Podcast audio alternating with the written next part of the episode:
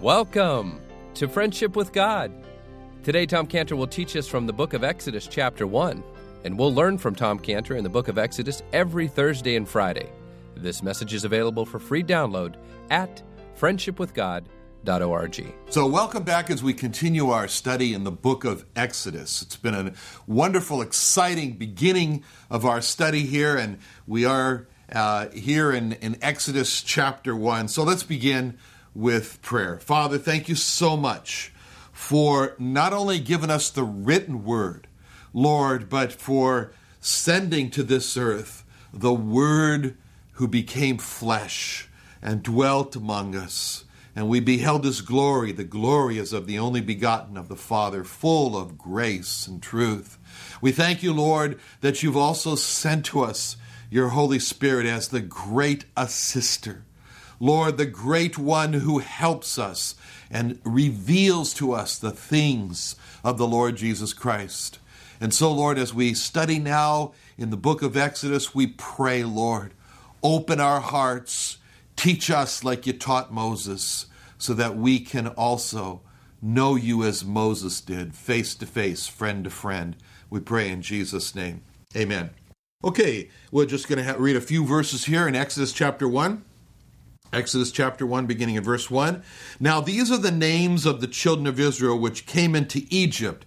Every man and his household came with Jacob, Reuben, Simeon, Levi, and Judah, Issachar, Zebulun, and Benjamin, Dan and Naphtali, Gad and Asher. And all the souls that came out of the loins of Jacob were 70 souls, for Joseph was in Egypt already. Now, when we look at the book of Exodus, what we see here is a history where there are certain elements that unfortunately have been repeated in the history of the Jewish people. First, in the history of Exodus, we will see as we study here a dictator, the Pharaoh of Egypt, a strong leader with complete control over the Egyptian people. Then we'll see how the Jewish people, under the blessing of God, prospered. And we'll find that this prosperity was not viewed favorably by the Egyptian people. As a matter of fact, we'll see how the prosperity of the Jewish people made the Egyptian Pharaoh and his people to be jealous and envious, which led to their strong hatred of the Jews. And we'll see how that strong hatred of the Jews moved Pharaoh and his people to slander the Jewish people with a baseless accusation that the Jewish people would overthrow the government and somehow assist some hypothetical enemy to conquer Egypt. So they began to view the Jewish people as an actual threat to their own existence. And with that slander and accusation in place, that gave them the justification to threaten and attack the very existence of the Jewish people. And we'll see how that strong hatred of the Jewish people justified for the Egyptians making their lives of the Jewish people miserable by enslaving them and forcing them into hard labor to make these pyramids. And finally, we'll see how that strong hatred didn't stay still and it moved until finally it caused the Egyptians to devise and implement a plan for a systematic extermination of the Jewish people with the killing of the male babies. Does that sound familiar? A systematic extermination, a final solution, as it's been called. Now we'll see how Pharaoh is perfectly described in John 10:10 10, 10, as the thief. The thief cometh not, the Lord Jesus Christ said, but for to steal and to kill and to destroy. Then in total contrast, he said, But I am come that they might have life and that they might have it more abundantly. We'll see how the Jewish people were no match for Pharaoh, not at all, and the Egyptian people were so much stronger than them. but we'll see how God sent a Savior to deliver them from Egypt. That Savior's name was Moses. Now, in the book of Exodus, Egypt is the nation or the place that Israel was delivered from. And it's so easy for us as we look at Egypt is to say, well, that was a bad place. That was just terrible. Nothing good there. But that's not how we should look at Egypt. Look, I remember one time how I got on a plane, was going to go someplace, just got myself settled in the seat and got my seatbelt on, and and I looked over at the man sitting next to me and started to talk with him. And as soon as I detected he had a very heavy accent, I said, "Oh, so where are you from?" And he replied, "Egypt." I said, "Egypt." Oh, Egypt. Yeah, I said, That's a very special country to me. The man looked over and he said, Really? I said, Yes, sir. He said, Why? I said, Well, my people spent a long time in your country, Egypt. As a matter of fact, they spent hundreds of years in your country. And when my people walked into your country, Egypt, my people were less than a hundred in number. And in your country, they grew into a people of millions. He said, Really? I said, Oh, yes. And, and, and at first, I told him, I said, At first, when my people arrived in, in, in Egypt, the Egyptians treated us so well. Oh, as a matter of fact, one of my people was actually one of your prime ministers in Egypt. He was the top prime minister next to Pharaoh, second only to Pharaoh, and he arranged and Pharaoh agreed to give us the best land in Egypt for our cattle. We were right there at the top of Egypt, right there next to the Mediterranean Sea in the land of Goshen. He goes, Oh, yeah, I know where that is. I said, Yeah. And our people were wonderfully treated as guests in your, in your country by your people. We were treated so well, and our uh, not only did our people increase, but their cattle increased. They multiplied, multiplied. It was just wonderful at first. But the prime minister died, Pharaoh died. I don't know what happened. I said, you know, somehow the relationship between my people and your people, it just kind of got a little rocky, just a little rocky. I mean, first, the relationship grew a little rocky with this matter of enslaving my people. all right, so what, well, what, what can you do? But then things got really rocky with the matter when they were being forced to build these massive pyramids that you have in your country. I mean, those buildings are so silly. They really can't even house very much. They're not used for housing very much. But what was really over the top was when Pharaoh saw that all of our newborn babies and he saw them and he said they have to be drowned in the river Nile. That was amazing. I mean, and so I asked him, I said, Do you know what I'm talking about? He says, No. He said he, he really didn't know. He didn't know what I was talking about. I said, Okay, well, let me see if I can give you some hints and see, then you'll guess. I said, We had a very famous leader. And, and one night he took all of the millions of my people out of Egypt. And after they first went, out of Egypt, they went to all the Egyptians and they and they, they, they sort of collected their back wages, you know, what they were owed for building all those silly pyramids. Wasn't our idea to build the pyramids, but anyway, we had to build the pyramids. And so they got the back wages for doing that. And, and our leaving on that night, one night, our leaving was so famous that they wrote a book about it. And, and as a matter of fact, the title of the book is called The Leaving. Have you ever heard of a book called The Leaving? I said, the, you know, the exit. Do you know what I'm talking about in Egyptian history? And he said, no. And I said, well, maybe you'll know if I told you that the name of our leader was Moses. He goes, Oh, now I know what you're talking about. I said, Yeah, I said. And, and, and, after we left, I said, except for a few wars in 1948, 1967, 1973, we've all lived in perfect peace and harmony together. Uh, anyways, so, on behalf of my people, which still number in the millions, I just want to thank you for giving us such a nice place to grow from less than 100 to millions. You know, I tell you that story because when we think of the country of Egypt, we should see it as a place that God used because He did. That God used, He used it as an incubator to grow his people. We should see the country of Egypt as a training place that God used to strengthen his people. That was the place that God used to make his people ready for the next step in their lives. God said, Look, Egypt is like a classroom. I'm going to teach you students, my people, the Jewish people, certain lessons in this classroom. And I want you to learn these lessons. And I want you to never forget these lessons. And I want you to never lose these lessons because God wanted for every lesson that the Jewish people learned in Egypt, it should not be forgotten. It should not be lost.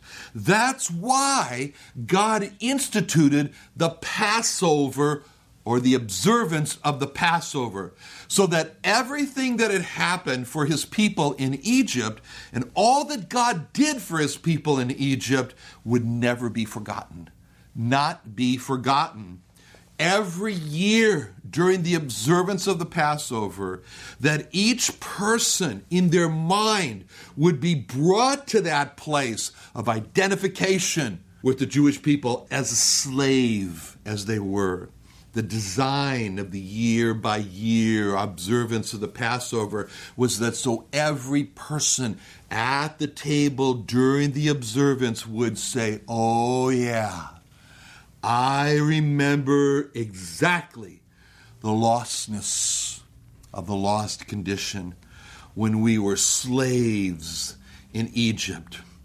I remember the desperacy of the despair that we felt there. I remember how, out of that despair, how we cried unto God. And in this observance here, year by year, it's like I'm there. It's like I'm the I'm feeling the lostness, I'm feeling the despair, and I'm crying to God. God, oh God, there's no hope, there's no help down here if you don't help us. There's nothing else. And I remember how we learned when God answered the prayer, and I, it's like I was there and I was with them and I learned with them. God, He's a prayer hearing God.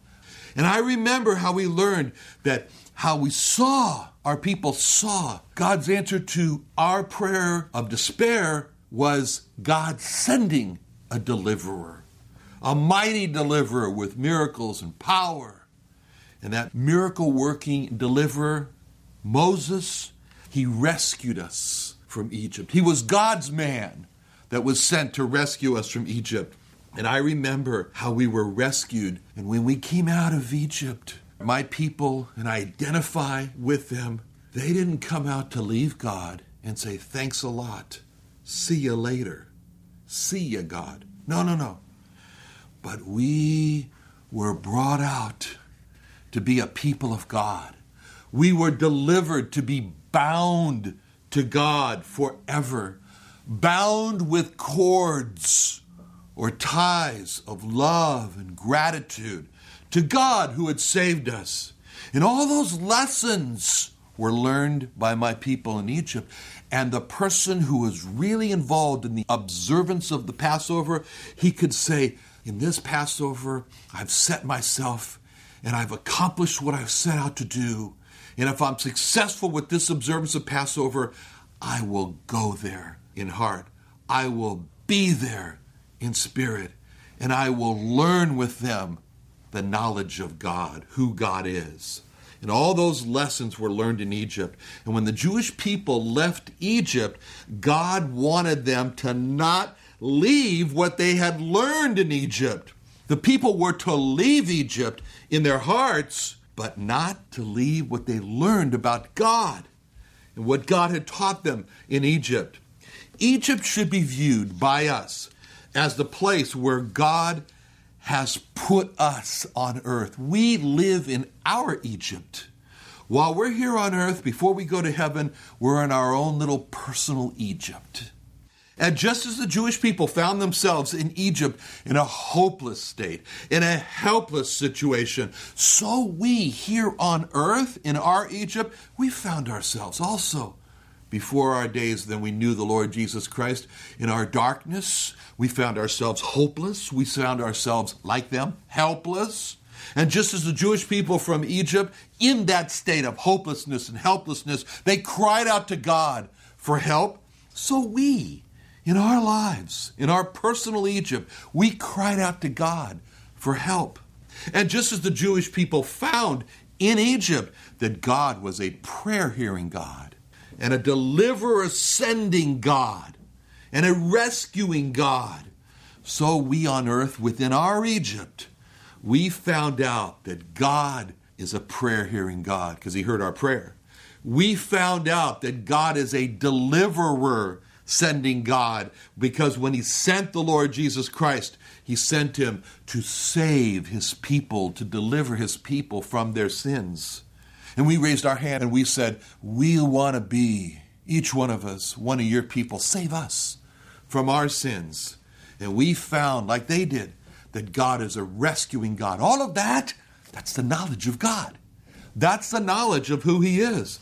And just as the Jewish people were to leave Egypt physically and in their hearts, they were never to walk away from God, but be forever bound to Him in love and gratitude. And so we will leave earth physically, and we must guard our hearts that we don't have any of the spirit of Lot's wife in us. What's the spirit of Lot's wife? It's a longingness for the world. It's a desire to return. It's a missing of what was left behind. And you remember when the angels came to rescue Lot and his wife and his family out from the city of Sodom, that he told them, Don't look back.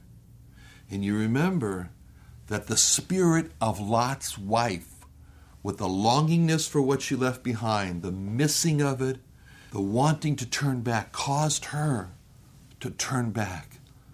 She turned back, and instantly, like that, she was turned to salt, a memorial, a warning, physically and by the scripture's record, so that we'll always remember Lot's wife and make sure that we don't have any longingness to turn back to the world, but we are to be forever bound to the Lord Jesus Christ in love and gratitude and face forward with Him.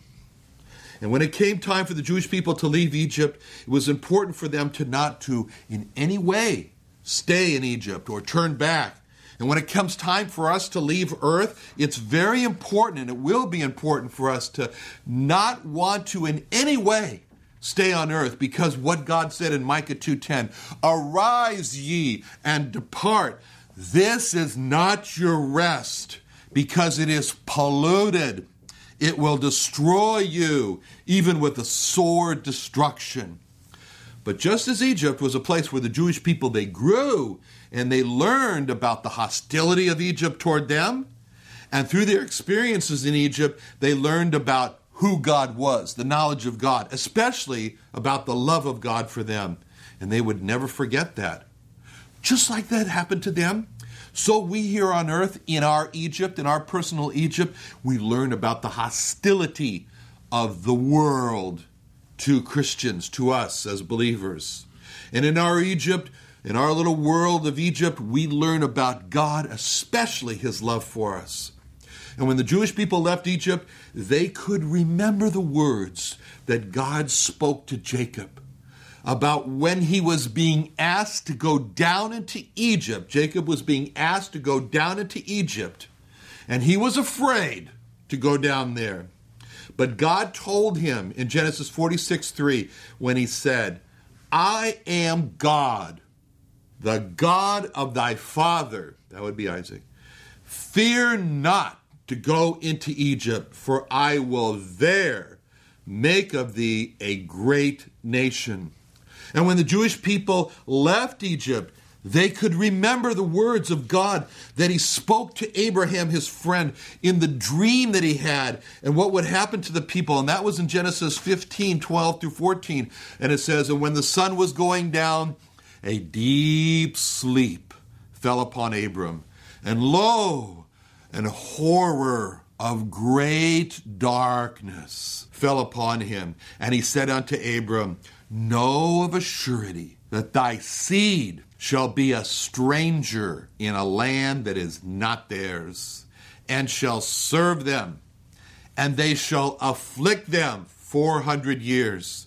And also that nation whom they shall serve will I judge, and afterward shall they come out with great substance. God had told Abraham in a deep sleep that he had to say something to Abraham. And so he comes to Abraham and he says, Abraham, I have something very important to tell you. First of all, I want to give you the overall theme of what I'm going to tell you. And that overall theme that God told Abraham was an horror of great darkness. Well, what's the horror of great darkness? First, the horror of great darkness was that Abraham's people, his seed, would be a stranger in a land that is not theirs. Second, the horror of great darkness was that while Abraham's people were going to be a stranger in a land not theirs, that they would be enslaved.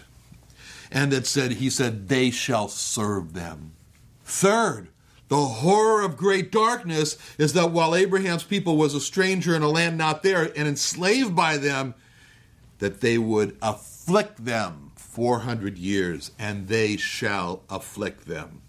But then God let Abraham know that in the end, something wonderful was going to happen. And that was when his people, the Jewish people, would come out of Egypt, that they would emerge from that land. And here are the words Afterward shall they come out with great substance. Afterward shall they come out with great substance. So we could ask the question what was the great su- treasure? What was the great treasure that the Jewish people left Egypt with? Well, when the Jewish people left Egypt, the most valuable possession they left Egypt with was not the valuables that they had asked and received from the Egyptian people on the night they left. The most valuable possession that the Jewish people left Egypt with was their knowledge of God. The knowledge of God. There, in that country of Egypt, they had gained the knowledge of God. And they said, This is a treasure I cannot afford to lose. This is far more valuable. All the memories of the experiences that had happened to them down in Egypt that brought them the knowledge of God. It said, I wouldn't trade it for the world. Not for the world.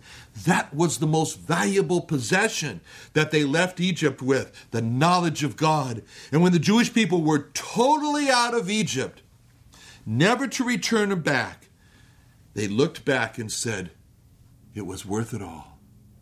It was worth it all because in Egypt, I gained the treasure of the knowledge of God. And I'll never lose the knowledge of God.